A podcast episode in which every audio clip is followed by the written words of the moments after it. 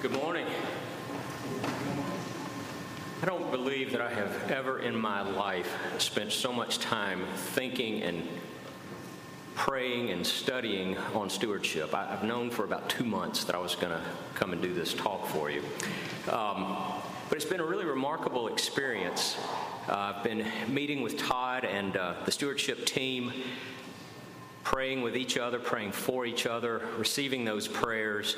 It really has been um, a, a, remarkable and miraculous experience for me. And I'd like to invite each of you to, to really encourage you to do that over the next two weeks as we prepare for our stewardship intake Sunday.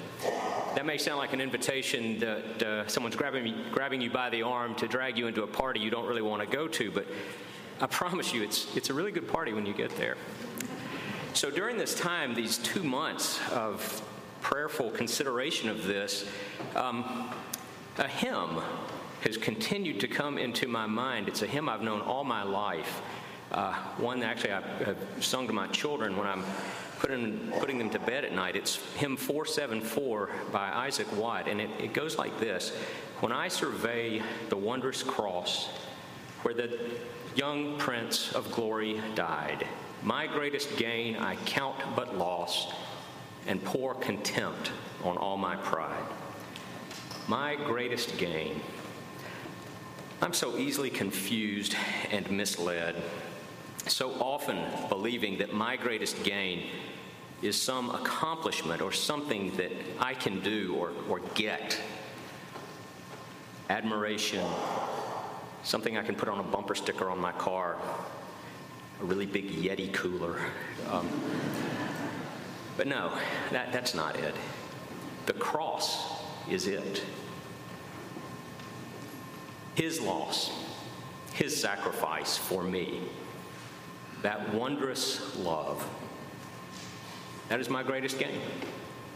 That's my freedom from all this other stuff.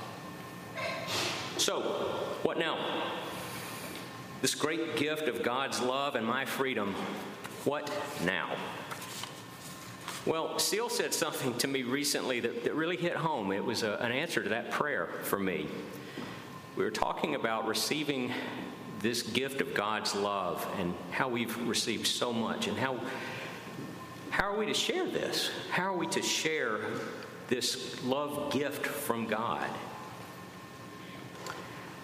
And how are we giving it away in every action, in everything we do? His love, His gift. So that's my prayer for all of us.